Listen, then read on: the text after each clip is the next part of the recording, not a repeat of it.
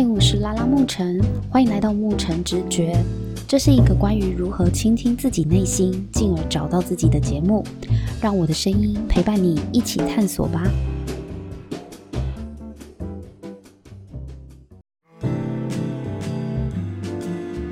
Hello，欢迎收听牧晨直觉。自从我离婚之后，每当有人问起我想不想要再交男朋友，我都说不想，也不会想要再结婚了。然后呢，我就会得到一句“诶，话不要说太早哦，你之后还是会遇到好男人”的安慰奖，真的是安慰奖哦。因为我相信我的朋友们都是真心的祝福我，然后希望能够安慰到我。可是呢，拜托，我并没有想要遇到好男人，好吗？我单身超级快乐的。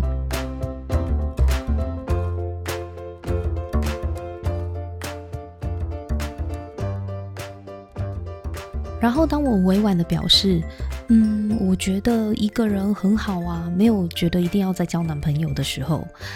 通常身边的人就会很难过的拍拍我的肩膀，表示说：“你呀，就是伤太重了，搞到不信任男人了。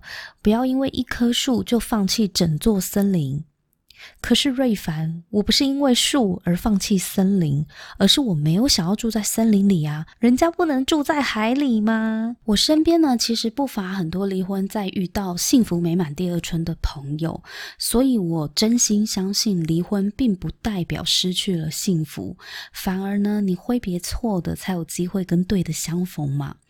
但是，至于我个人而言，我真的觉得单身的我过得很惬意自在、快乐美满啊！而且，单身妈妈的我呢，一切富足，心理上一点也不觉得受苦。回想我十几岁的时候，不懂排解寂寞，看人家交男朋友有人陪伴呢，就觉得自己也很想要谈恋爱，找人陪。可是，谈了恋爱之后呢，就觉得更寂寞。我的男友不管是什么类型的，他们都没有办法跟我交心。一起玩乐、一起成长倒是可以，可是我觉得谈心这件事情很难，所以。寂寞呢，不是靠男朋友就可以解决的，他只有自己能够去面对。二十几岁的我呢，谈了几段感情，然后就看人家成家立业呢，我也很向往，觉得好像恋爱的尽头呢，就是婚姻，所以一直想要结婚，成为一个妻子，一个母亲。然后有了两段婚姻之后呢，因为我第一段的订婚没有结成，婚约不成立，因为对方有暴力倾向。那我告诉自己是因为我选错人了。那第二段成功结婚生女，历经五年的婚姻生活之后，还是离婚恢复单身呢？因为我明白原来我并不适合婚姻啊。很多人会认为两性关系中会出现问题，是因为我不够了解对方。但是事实是在了解对方之前呢，拜托要先了解你自己，因为一旦判断错误呢，耽误的就是彼此的人生。真实的我呢，其实是个很强势的控制狂，而且非常自我。换句话说，就是配合度极低。所以过去那些在爱情里面卑躬屈膝的我，只是为了要换取别人的认同，换取被爱的感觉，而勉强自己去讨好、配合对方。但是随着经验跟历练呢，我就发现小媳妇、小女友的这种人设真的是太不适合我了。我天生就是女王的话，我干嘛要假装奴婢呢？刚开始的我还以为自己是公主，所以我就找了一个很像奴才的男友。很抱歉，原谅我这边的比喻哦，不是不是说真的把他当奴才，是因为他就是很对我很好，然后百依百顺的，所以呢，我这边比喻可能极端一点哦，不要生气。后来我就觉得说，呃，这种对我百依百顺的，我就姑且称他为奴才型好了。我觉得奴才他没有办法让我服气，我应该要找一个国王类型的才对哦，就是我会很崇拜他，然后会很尊敬他，觉得他很厉害的那种感觉。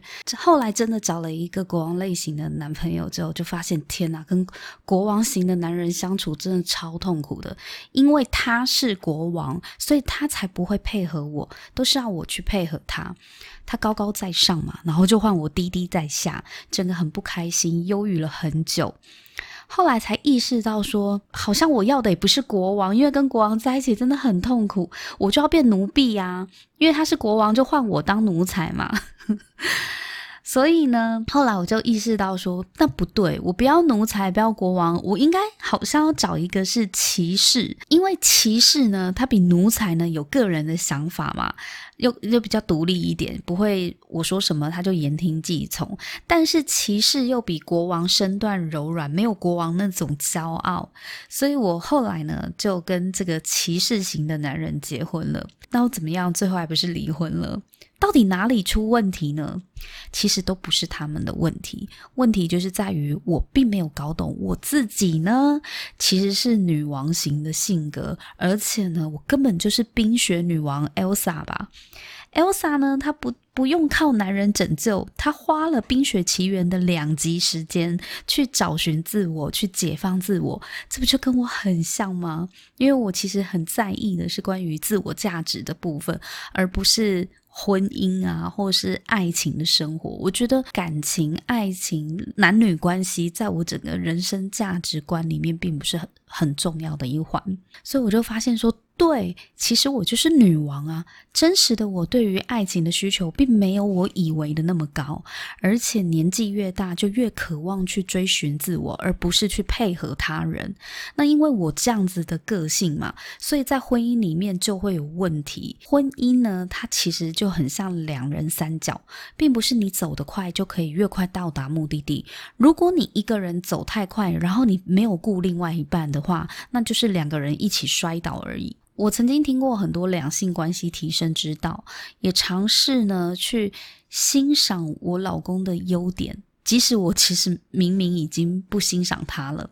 但也有人跟我说呢，这辈子其实就是来跟对方修功课的。